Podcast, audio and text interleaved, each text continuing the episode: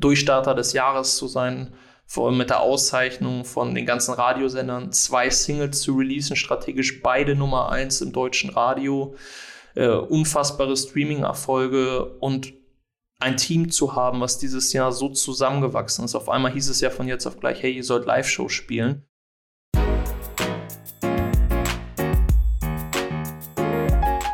Heute zu Gast im Livepod Moritz Knabe. Wirtschaftsberater, Startup-Investor, Immobilienunternehmer und eben auch Labelmanager und Musikmanager. Diese Ausgabe des Livepods ist für all diejenigen, die sich für ungewöhnliche und abwechslungsreiche Lebensläufe interessieren. Moritz hat klassisch BWL studiert und ist als Wirtschaftsberater tätig. Aber irgendwie, und das erklärt er eindrücklich im Podcast, ist der Musikliebhaber in der Musikbranche gelandet und heute Manager einer der erfolgreichsten Newcomer-Bands des vergangenen Jahres. Außerdem erzählt er uns im Podcast, wie er es schafft, alles unter einen Hut zu bringen, welchen Rat er immer wieder beherzigt und wie er in Marokko guerillamäßig ein Musikvideo gedreht hat. Viel Spaß mit Moritz. Ich begrüße euch heute aus dem schönen Mannheim und ich sitze hier mit Moritz Knabe.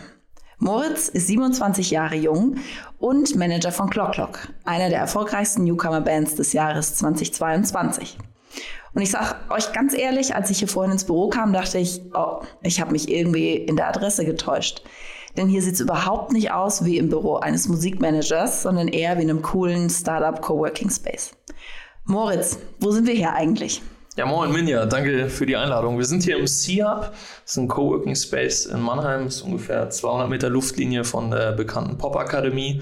Und äh, ich habe mich hier eingemietet, äh, genau deshalb, wegen diesem Startup-Flair, weil man hier viele junge, kreative Leute hat und es perfekte Voraussetzungen gibt, auch zu wachsen, weil wir haben viel vor in den nächsten Jahren und ich kann mir durchaus vorstellen, dass äh, viele junge Talente auch äh, mit in die Managementfirma kommen oder ins Label oder in die anderen Firmen und da ist die Infrastruktur hier halt einfach perfekt und man hat einen guten Blick hier aufs Wasser und hier fühle ich mich pudelwohl. Das stimmt, der Blick ist wirklich einmalig. Ähm, du sagtest gerade auf die anderen Firmen. Ähm, und ich glaube, die Herausforderung würde jetzt auch sein, das alles zu sortieren, was du machst. Vielleicht kannst du uns das ganz kurz schon mal anteasern, bevor wir uns gleich mal angucken, wo du eigentlich herkommst und wie es zu all diesen unterschiedlichen Firmen und Betätigungen kam. Ja, die Frage wird mir öfter gestellt. Witzigerweise kam meine Verlobte auch letzte Woche auf mich zu und meint, Moritz, die fragen mich immer, was du machst.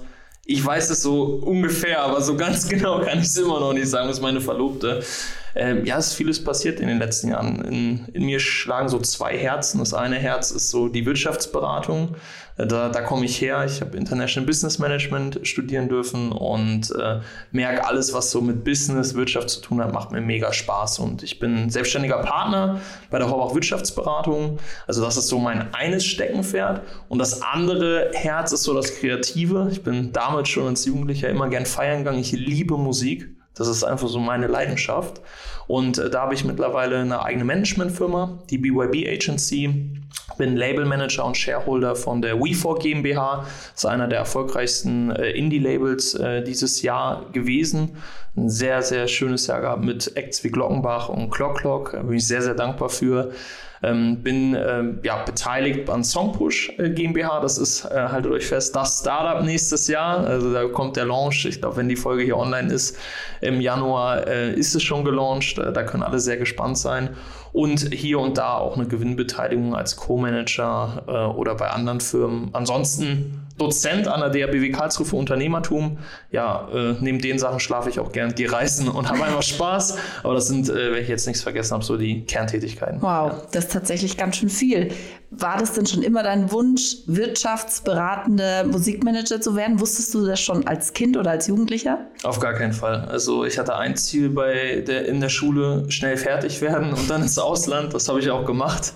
Wo warst du im Ausland? Äh, klassisch Australien, Neuseeland äh, mit zwei Kumpels. Äh, war ein Jahr im Van unterwegs, äh, haben den umgebaut, war nur barfuß unterwegs. Also alle, die mich jetzt kennen und das hören, werden es wahrscheinlich nicht glauben, aber ich hatte diese Phase ein Jahr wo ich einfach nur surfen war, Spaß hatte, äh, auch gearbeitet habe, sehr, sehr viel dort. Also habe ich so das erste Mal so gemerkt, Vertrieb mit Menschen macht es mir Spaß zu arbeiten. Aber äh, ja, das war eine Erfahrung, die will ich nicht missen. Absolut nicht. War richtig gut. Cool. Und dann, du sagtest, du hast internationales Management studiert. Genau. Was, warum? Ich glaube, das ist einfach BWL und VWL, nur dass es cooler klingt. also, ja, wie, wie kam das äh, zustande? Ich war halt am Ende meiner Australien-Neuseeland-Reise nach einem Jahr an einem Punkt, wo es hieß, es geht zurück nach Deutschland. Ich wusste auf jeden Fall, ich will irgendwas mit Management machen. Ich möchte was Englischsprachiges machen. Und in Heidelberg gab es noch die Hochschule für internationales Management. Und die hatten eine Partner-Uni, die Open University in London. Und dann konnte ich so ein Double Bachelor Degree machen, also Bachelor of Honors and Arts. Und dann habe ich mich dort eingeschrieben. Habe leider keinen Kredit bekommen von KfW und auch kein BAföG. Das ist so ein bisschen Family Story, dass das nicht geklappt hat. Aber ich hatte noch Ersparnisse für ein Semester. Und dachte ich halt, ich fange einfach an und schaue dann und arbeite nebenbei. Es wird schon irgendwie klappen. Und so so mein Start im Studium. Es hat offensichtlich geklappt, oder? Ja, ich habe es durchgezogen. Es war ein ganz schöner Weg, weil als ich wiederkam, wollte ich nicht normal in die Gastronomie gehen und habe mich dann beworben als Werkstudent, weil ich habe da einfach gegoogelt, wo kann man am schnellsten Geld verdienen als Werkstudent. Und dann kam da oft Vertrieb und Kaltakquise. Anscheinend will das niemand machen. Ich wusste auch nicht, was das ist. Und dann habe ich bei einem IT-Dienstleister angefangen, Top IT Services AG, falls der Markus Bappert, mein alter Mentor, das hört, den rufe ich, witzigerweise hat er mir über Instagram geschrieben letzte Woche, lass mal sprechen, ich habe eine Idee. Also richtig lustig, er hat irgendwie den Weg verfolgt. Äh, liebe Grüße. Der hat mich damals eingestellt und äh, da war ich einerseits Assistenz so der Geschäftsführung und musste im Vertrieb für die Vertriebler bei den DAX-Unternehmen hier in der Region Termine legen. Das wollte natürlich keiner machen. Mhm, verständlich, ja. Ja, weil ich kam in den Sommerferien, äh, in den Semesterferien zu ihm und meinte, ich brauche noch so knapp 15.000 Euro. Was muss ich denn hier in diesem Laden machen, damit ich 15.000 Euro verdienen kann? Da meinte er, Kaltakquise am Telefon. Da meinte ich, okay, habe mir einen Stundenlohn ausgerechnet, habe gesagt, okay, wenn ich zwölf Stunden arbeite und irgendeine Regelung finde, ohne dass das deutsche Arbeitsrecht wieder Stress macht und eine variable Vergütung, wenn daraus Deals entstehen, dann kann ich das schaffen. Und dann habe ich da losgelegt und äh, dann wurde mir ein Kollege vorgestellt, der Patrick Höhnert, glaube ich, heißt er. Auf jeden Fall Patrick. Der hat vorher bei Vodafone Modems verkauft. Oh, wow. Boah, eine. Der konnte verkaufen. Also aber auf einer ganz, ganz einfachen Art. Ein super lieber Kerl. Aber meine erste Woche, ich kam da heulend raus. Ich dachte, die Welt geht unter. Leute haben mir gesagt, ich verklage dich und so weiter. Ja, und dann irgendwann habe ich es hinbekommen mit YouTube-Wissen aus Amerika, wie man Kaltakquise am Telefon macht. Long story short, es hat geklappt. Konnte nach, dem Sem äh, nach den Semesterferien meine Uni komplett bezahlen. Und das war so der Startschuss für mich, dass ich wusste, ich will nie wieder angestellt sein. Also nach Okay. der Phase wusste ich, egal was ich in meinem Leben mache, ich will nie wieder angestellt sein. Und das war so dann, danach kam so der nächste Abschnitt. Also hat sich so die Lust am Unternehmertum da bei dir geregt und Brutal, entwickelt. brutal, weil ich habe geguckt, wie machen die die Prozesse und die hatten einen Prozess, dass die Vertriebler rausgegangen sind und dann haben die ihre Notizen gemacht und dann am Freitag immer ihre Berichte ins System reingehauen und dann konnte das Telemarketing-Team diese Berichte als Futter nehmen, um neue Termine zu legen und dann war ja keine Rocket Science, da haben wir halt einen Prozess erschaffen, dass sie direkt nach dem Termin das reingeben können, dann haben wir eine Beschleunigung im Prozess. Die haben dadurch wahrscheinlich sehr, sehr viel, ich weiß, ich kenne die Zahlen nicht, aber gehe ich mal von aus, sehr, sehr viel Geld einsparen können und äh, ja, super, super äh, Aufschwung in dem Bereich gehabt. Äh, Und ich habe damals eine Euro Gehaltserhöhung als Werkstudent bekommen. Wow. Da wusste ich, das ist jetzt nicht so die Wertschätzung, die, Mhm. die ich für angemessen halte. Und da habe ich gesagt, werde ich halt mein eigener Chef. Und dann warst du fertig mit dem Studium und wurdest Musikmanager. Na, noch nicht ganz. Äh, das war alles so, was ich gerade erzählt habe, erste bis dritte Semester. Und dann in den zweiten Semesterferien, ähm, ja, kam, kam habe ich einen Anruf bekommen von äh, einer Firma Horbach Wirtschaftsberatung. Das ist so ein Franchise-System in Deutschland für Finanzdienstleistungen, Unternehmensberatung für ähm, Mediziner, für Heilberufe. Und die meinte, ja, du bist bei so einem Uniseminar positiv aufgefallen, willst nicht mal vorbeikommen? Ich bin ungelogen. An einem Samstag war ich noch feiern. Also Corinna, falls du das hörst, es war so. Am Sonntag bin ich da hingekommen, voll verkatert, in einem T-Shirt, ohne Hemd, weil ich äh, sollte eigentlich von der alten Firma nach London gehen. Die hatten mir einen Traum, wollten mir einen Traum erfüllen, nach London zu gehen, dort zu arbeiten. Da war eigentlich alles schon fix. Ja, und dann bin ich da hingegangen und dann hat die, ja, hat die richtig gestrahlt an einem Sonntag, hat richtig viel Energie. Und meinte, ja Moritz, ich liebe meinen Job, ich kann hier Menschen helfen. Da hat sie mir gezeigt, was sie verdient. So, auch noch on top. Und meinte, ihr Grundmotiv ist Freiheit. Und das ist auch in der Tat mein Motiv. Ich mache die Sachen nicht wegen Geld, sondern einfach die Freiheit zu haben, mit den Menschen zu arbeiten, die ich mag. Oder das auch verändern zu können, wenn Leute da sind, die man nicht mag. Und sich Dinge äh, ja, erfüllen zu können, Träume erfüllen zu können. Und dann habe ich da angefangen. bei, bei ihr und habe gesagt, schau London, schau Angestelltentum, ich fange an. Und relativ parallel damit kam ein Kumpel aus Kiel auf mich zu, der DJ war, der meinte, Moritz, du machst doch jetzt was mit Wirtschaftsberatung, ne? es führt immer so eine Sache mhm. zum anderen, äh, kannst du nicht mal Manager werden? Habe ich gesagt. Ich und der Kumpel keine. ist Musiker offensichtlich. War Musiker, mhm. hat aufgehört. Ähm, der war in Norddeutschland äh, dann als DJ unterwegs und und der meinte, du, du kannst doch, mein, wie gesagt, mein Manager sein. Da meinte ich, ich habe keine Ahnung vom Management, aber ich habe Ahnung jetzt von Strategieberatung. Ich komme da gerade hin. Ich habe eine Leidenschaft dafür und ich liebe Musik. Also lass doch einfach probieren. Und so ist dann alles gestartet. Und dann lief das so parallel immer Step by Step hoch. Cool. Und kannst du vielleicht noch zwei Sätze sagen zu, zur Wirtschaftsberatung, was du da genau machst? Also bist relativ selbstständig tätig oder bist du da auch doch angestellt? Nee, ich bin, ich bin nicht angestellt, bin äh, laut Handelsgesetzbuch selbstständiger Handelsvertreter und bin der Partnerunternehmer für Standort Heidelberg und Mannheim. Mhm. So knapp 15 Leute hier. Was machen wir? Wir helfen Menschen, ihre Lebensziele zu erfüllen. Weil jeder Mensch im Kapitalismus muss Finanzplanung machen, ob er will oder nicht. Die brauchen Versicherungen, die wollen vielleicht Geld anlegen, die wollen ihre Traumimmobilie haben, was für die Rente haben oder wenn das Unternehmen was anbietet, sich strategisch aufstellen. Und wir sind die, die die Leute an die Hand nehmen und aufzeigen, ohne eigene Produkte auf dem Markt schauen, was kann man wo anbieten. Das ist das, was mich begeistert. Ich kann Menschen helfen, das ist so eine intrinsische Motivation, kann aber gleichzeitig mein Business aufbauen. Und da ist meine Zielsetzung jetzt in den nächsten Jahren, das autark aufzubauen, dass ich als Seniorpartner strategisch nur noch zuständig bin und die Leute unter mir ihre Teams haben, um die Leute, Leuten zu helfen zu können und äh, die zu unterstützen. Ja. Cool. Und dieses ganze wirtschaftliche Know-how, setzt du das auch ein, wenn es darum geht, die Musiker zu managen und zu betreuen? 100 Prozent. Ja, ich glaube, das ist auch zumindest das, was ich als Feedback bekommen habe in den letzten Jahren, mein USP, würde ich sagen. Dass ich in die Musikbranche komme, nicht als Manager, der selbst der Superstar sein will oder ein gescheiterter Künstler ist, sondern dass das immer Hobby und Leidenschaft war und ich eigentlich gar nicht, wenn man es so möchte, darauf angewiesen bin und es vom Herzen raus mache und mit, mit so einer unternehmerischen Sicht. Das probiere ich zumindest, das ist immer mein Ansporn, das dass das Ergebnis da ist. Und das Ergebnis so, dass der Künstler oder das Label oder wer auch immer mit mir arbeitet, zufrieden ist. Und dann auch bewusst zu gucken, wie kommen wir dahin, auch wenn das heißt, dass man selbst vielleicht mal nicht im Rampenlicht ist oder andere Leute dazu bringt, dahin zu kommen. Das liebe ich halt, dieses, ich nenne es immer Schachspielen. Dieses, weil Schach hat so, ich bin echt ein schlechter Schachspieler, also wenn, ich, wenn das jemand hört und gegen mich Schach spielen will, be my guest, also ich bin nicht gut. Aber das, das liebe ich. Und kennst du äh, Haus des Geldes, die Serie? Mhm. So, ich vergleiche es manchmal mit dem Professor. Der mhm. Professor ist da und ist Dreh- und Angelpunkt, dass diese ganze Mission funktioniert. Und wenn der Professor abgelenkt ist und nicht an seinem PC ist, dann, dann scheitert es irgendwie. Ja. Aber alleine kriegt der Professor es auch nicht hin. Der Professor kann gar nichts machen alleine, weil er braucht jede einzelne Person. Und das ist das, was, was das Label We4, was, was das, unser Team bei Clocklock, bei Glockenbach, bei all den anderen Künstlern so ausmacht. Davon bin ich fest überzeugt, weil nur mit dem Team sind wir jetzt da, wo wir da sind, weil jeder eine extrem wichtige Rolle einnimmt und keiner sagt, hey, ich bin jetzt der, keine Ahnung, der Obermacker und nur wegen mir läuft's. Ja. Super Ansatz eigentlich. Du hast gerade schon gesagt Team und es fiel jetzt auch schon mehrfach der Name Clocklock. Ähm, kannst du uns was zu Clocklock sagen? So, wie ist das vergangene Jahr für Clocklock gelaufen? Extrem gut. Da bin ich sehr dankbar für, weil es war kein Overnight Success. Äh, wir sind seit sechs, sieben Jahren dabei. Ich habe sie damals, äh, habe ich einen Anruf bekommen von dem Jannis Schreiner, DJ Olde. Und er meinte, Moritz, ich habe hier eine unfassbare Band, die suchen Management. Und damals. W wann genau war das? 2018, 2019 mhm. muss das gewesen sein. Und damals war ich schon kranker Workaholic. Ich habe sieben Tage die Arbeit gearbeitet, 14 äh, bis 16 Stunden. Und da meinte ich, äh, ja, ich kann euch treffen am Sonntag um 9 Uhr im Bolands in Mannheim. Und für die Jungs war es Sonntag 9 Uhr. so nach dem Motto, okay, der meint es wirklich ernst.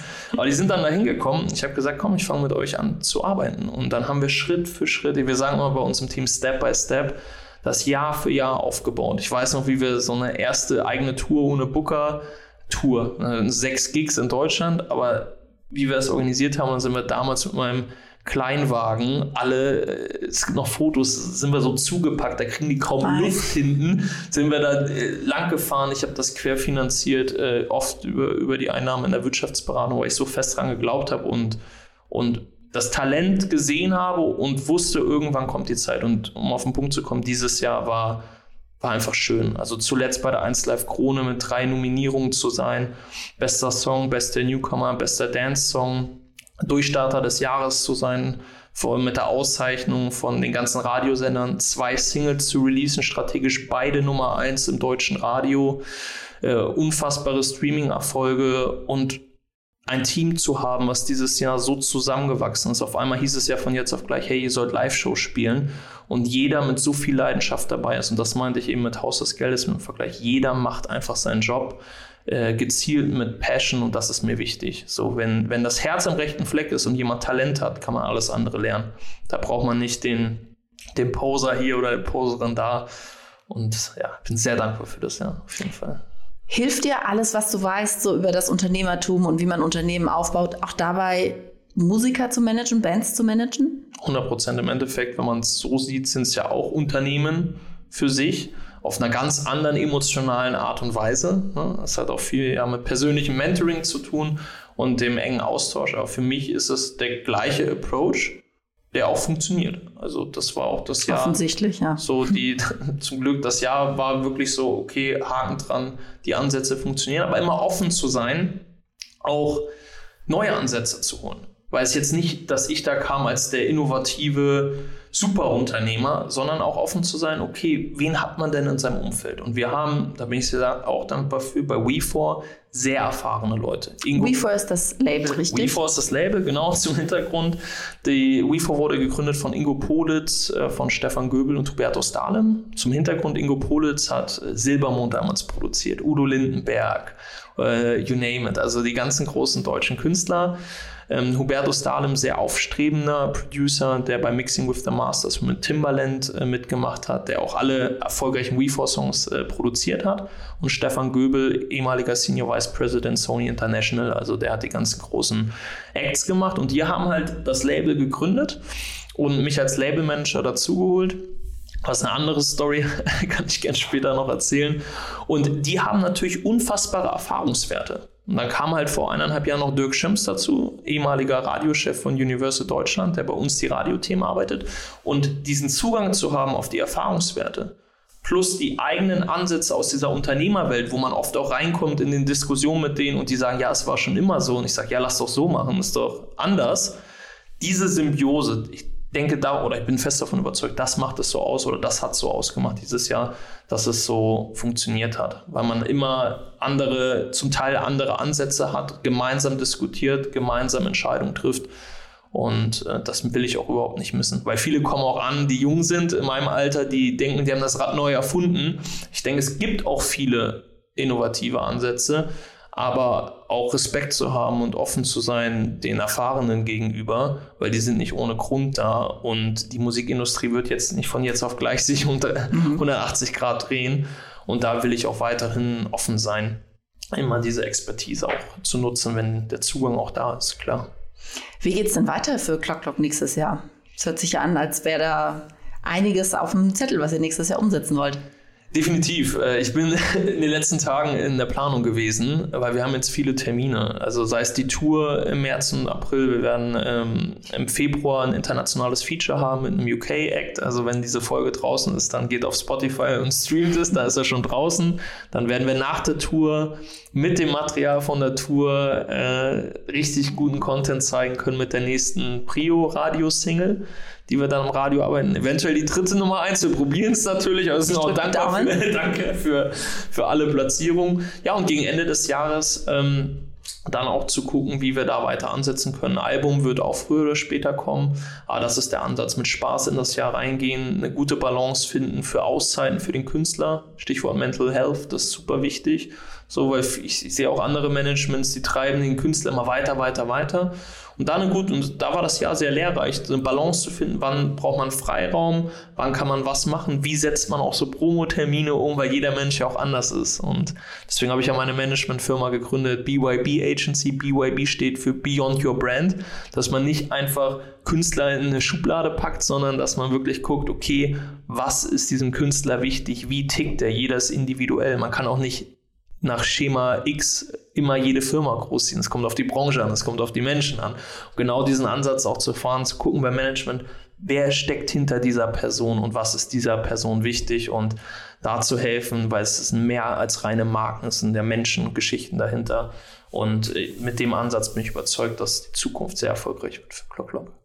Habt ihr auch geplant, mal zusammen nach Südafrika zu fahren?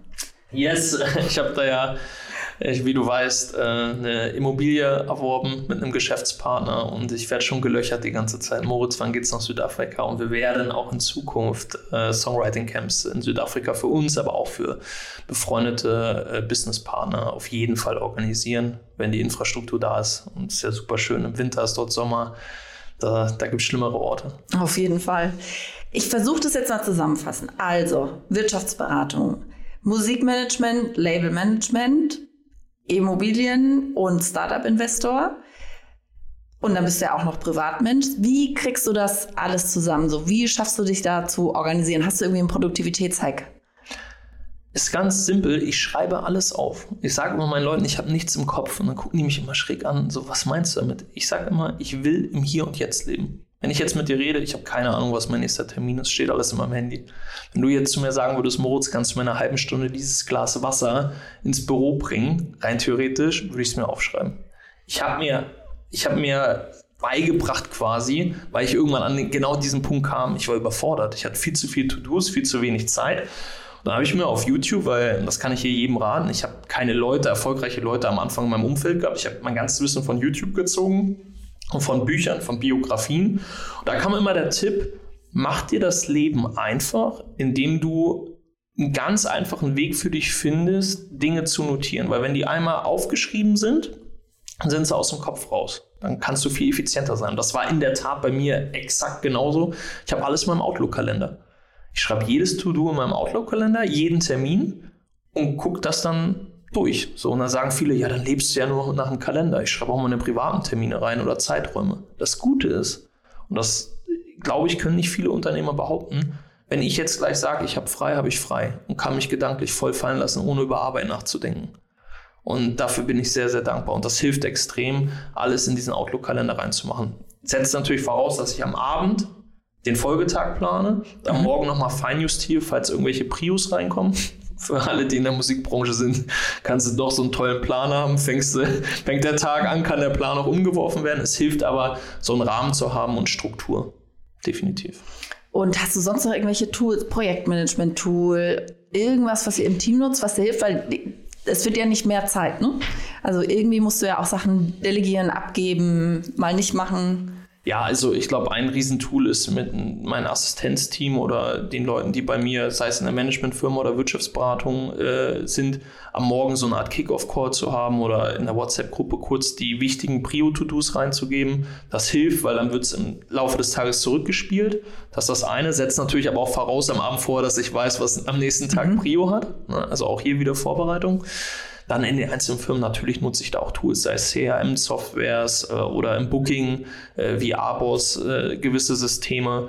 Das äh, hängt dann aber immer von der Firma ab. Ähm, ich selbst organisiere mich und das ist ja oft die Frage, weil die Leute es gerne adaptieren wollen. Outlook, Google Drive, ganz simpel und die Notizen auf dem iPhone. Dass ich alles schnell verfügbar habe, sei es Links oder sonstige Sachen. Ja. Cool, sehr beeindruckend. So, keep it simple. Ja. Das ist immer mein Ansatz. Wenn man dir jetzt so zuhört, hat man den Eindruck, es lief für dich wie geschmiert. Also, äh, ja, kann, kann, kannst du vielleicht erzählen, so was so auch mal harte Zeiten waren oder wo du, wo du sagst, so, oh, da hast du wirklich was gelernt ähm, und bist durch irgendwas durchgegangen, was du eigentlich keinem wünschst, aber was dir wirklich was gebracht hat? Definitiv. Also das Erste, was mir einfällt, ist, äh, meine Eltern haben sich äh, scheiden lassen und dann bin ich nach Hannover gezogen in so einen Brennpunkt, Mühlenberg. Also für alle, die das hören, könnt ihr gerne mal googeln, Canaris wegen Mühlenberg.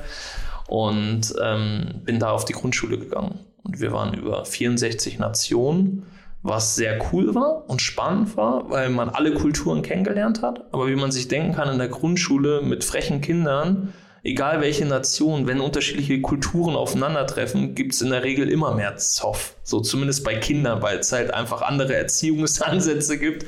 Und das war schon sehr krass, weil ich kam vorher aus dem Dorf, so wohl behütet. Der kleine Moritz kam dahin. so, und dann gibt es Pausenschlägereien. Äh, Leute werden mit Messer bedroht. Äh, Grundschule? Ja, Grundschule. Wow.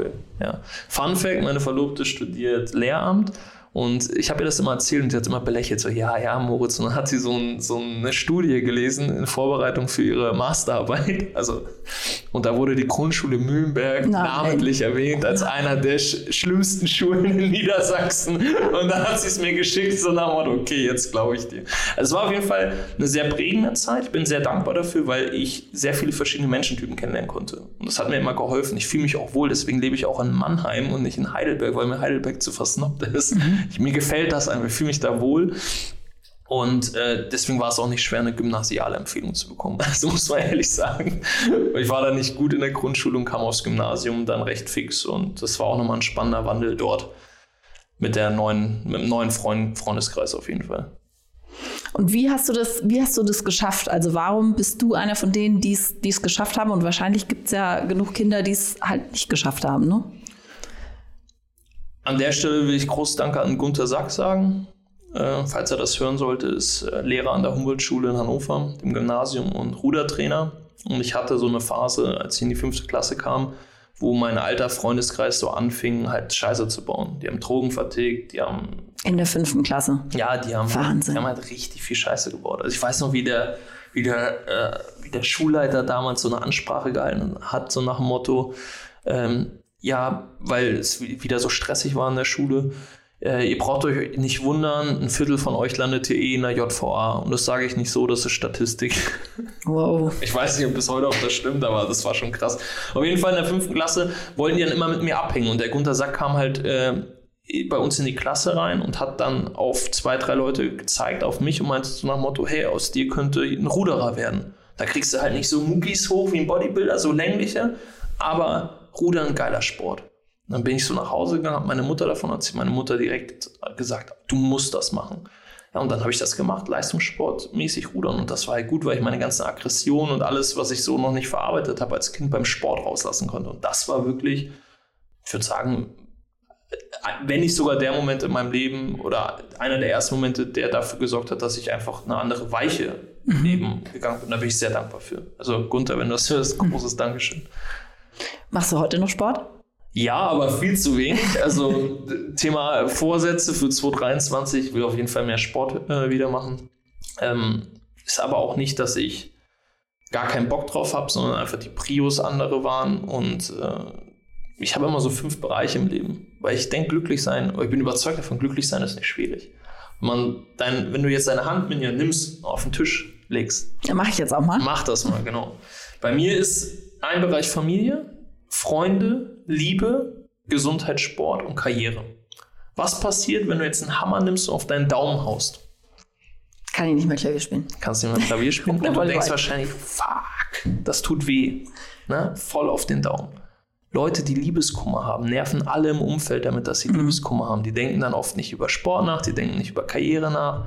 Und so ist das im Leben auch. Wenn wir einen Bereich haben, der richtig weh tut, ist es schwer, sich auf die anderen zu konzentrieren. Ich schaue immer, dass ich eine Balance finde und diese, diese Bereiche so gut es geht erfülle. Ich werde es aber nie schaffen, alle fünf perfekt zu haben. Und ich will das auch gar nicht Muss man auch, glaube ich. Muss, muss man. Eine Balance sein. Richtig, eine Balance. Und wenn diese Balance gegeben ist und man sich regelmäßig fragt, und das mache ich immer am Jahresende, ich nehme mir halt vor für nächstes Jahr in diesen Bereichen, was, was mir wichtig, was will ich erreichen und was will ich auch nicht. Und dann ist es oft so am Ende des Jahres, wie jetzt gucke ich rauf und denke mir, okay, das meiste ist irgendwie eingetroffen. Und da gibt es auch kein richtig oder falsch.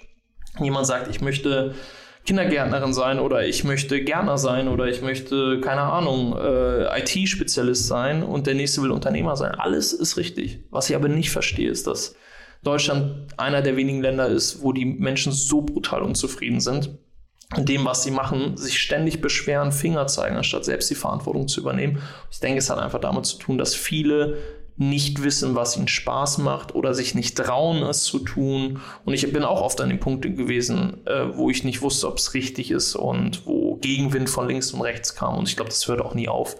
Also es gibt jetzt auch Leute, die einen gönnen mir jetzt den Erfolg, andere sagen, ich bin abgehoben, arrogant bin, wie ich bin und kann das nicht ändern. Ähm, ich kann nur das machen, was, was ich für richtig halte und die Leute im Umfeld kann ich nie verändern. Das kann auch keiner. Ja. Hast du vielleicht einen Tipp für alle, die jetzt zuhören, wie man diesen einen Schritt mehr macht, so diesen Mut findet, etwas zu tun, was vielleicht noch keiner vorher gemacht hat, was vielleicht irgendwie awkward ist, weil man ja eigentlich nur in Anführungszeichen BWLer ist und nicht Musikmanager. Hast du da einen Tipp, wie es Menschen da draußen schaffen, sich ja, dazu zu motivieren, zu bewegen, das zu tun? Wenn du willst, kann ich eine kleine Geschichte dazu erzählen. Sehr gerne. So, nämlich, wie ich zu Wii vorgekommen bin, als Labelmanager. Ich bin davon überzeugt, dass wir Fehler machen müssen. Wir müssen Fehler machen. Nur wenn wir den Mut haben, Fehler zu machen, können wir was richtig Krasses erreichen. Und ein Familienfreund, der damals Chefarzt bei der Charité war, da war ich, es gibt so einen Moment, vielleicht kennst du das mir ja, du erinnerst dich einfach an den Moment, weißt aber nicht warum. Und der war in der Küche und meinte zu mir aus dem Nichts, Moritz, im späteren Leben wirst du immer wieder Momente haben, wo du nicht weißt, wie es geht. Nimm die Herausforderung immer an und finde along the way die Lösung, wie es funktioniert. Und ich habe dann das erste Mal so Momente gehabt und ist immer, immer das Risiko eingegangen und in den meisten Fällen hat es geklappt. Und da, wo es nicht geklappt hat, habe ich dazugelernt und weitergemacht. Und auch hier für alle Zuhörer, das hat, war auch ganz oft so. Es ist nicht so, dass alles immer geklappt hat. Stichwort WeFor, die haben ein Musikvideo für die Künstlerin damals, Mugletta, gedreht. Keine Ahnung, 10.000 Euro. Und dann waren alle unzufrieden. Und der Hubertus war mit dem Bojan, dem Sänger von Clock Clock, in einer Session und dann hat Bojan irgendwie von mir erzählt und Hubi hat meinen Kontakt an Stefan weitergegeben, der ja auch bei WeFo ist und Stefan hat mich irgendwie im Auto angerufen nach Motto, ja Moritz, ich habe gehört, äh, du findest irgendwie immer Lösungen, wir haben ja so eine Künstlerin, kannst du ein Musikvideo machen? So, soll ein bisschen arabische Flair sein, irgendwie in Marrakesch. Ich so, ja, was ist das Budget? Ja, 1000, 1500 Euro. Damit kriegt man ein ordentliches Video hin. Klar. Nicht. Ne?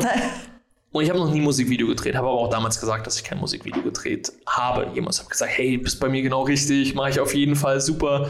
Ich war gerade auf dem Weg im Auto von Hannover nach Mannheim und bin dann auf der Autobahn umgedreht Richtung Berlin gefahren so und habe alle in meinem Umfeld gefragt, die ich so kannte, wer wen kennt, der Musikvideos machen kann.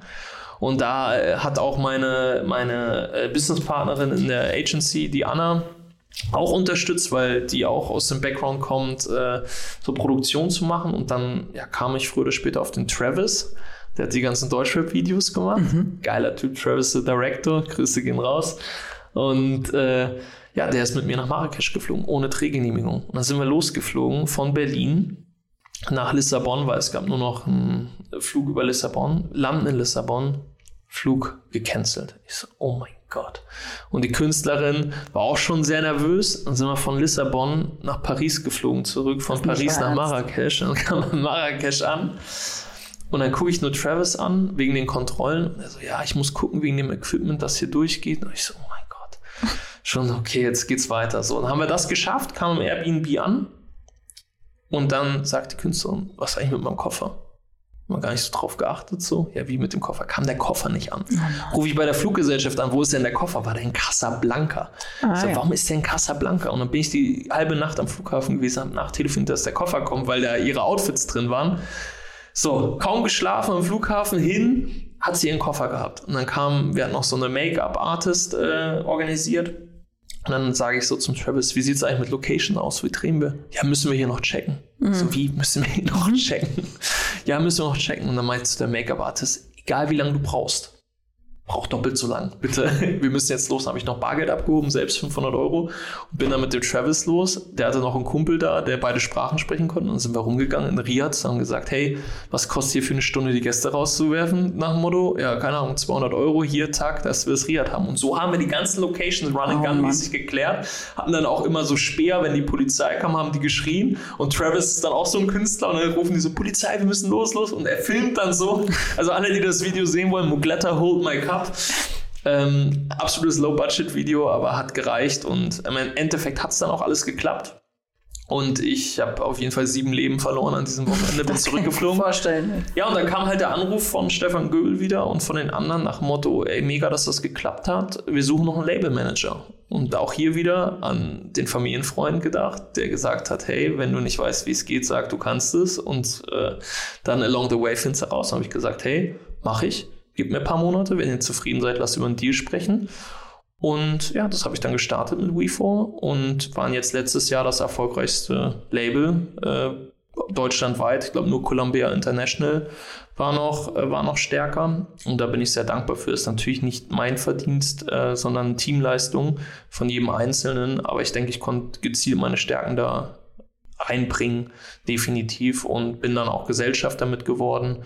Die wollten mich dann mit an Bord äh, haben und freue mich jetzt sehr, weil der nächste Step ist halt noch WeFo noch größer zu machen für alle Künstler, die die Bock haben ein alternatives Zuhause zu haben. Die sagen, hey, ich möchte diesen Indie-Charme haben, sehr familiär, deswegen sagen wir mal We for Family, aber gleichzeitig ähm, Major-Partner, weil wir haben mit Joint Venture, ein Joint Venture mit Universal Polydor, die haben ein unglaubliches Team und mit denen äh, agieren wir da zusammen und Ziel ist es, aus Deutschland heraus Acts zu breaken, sei es jetzt Clock Clock, sei es jetzt Glockenbach, ähm, Frederico, wir haben ein neues äh, Signing, Ausdies, eine isländische Sängerin, unglaublich. Aiden Martin äh, aus UK mit einem super US-Management. Also wir sind sehr, sehr gut aufgestellt. Auch die Lin im deutschsprachigen Raum. Ähm, und da wollen wir jetzt weiter aufbauen.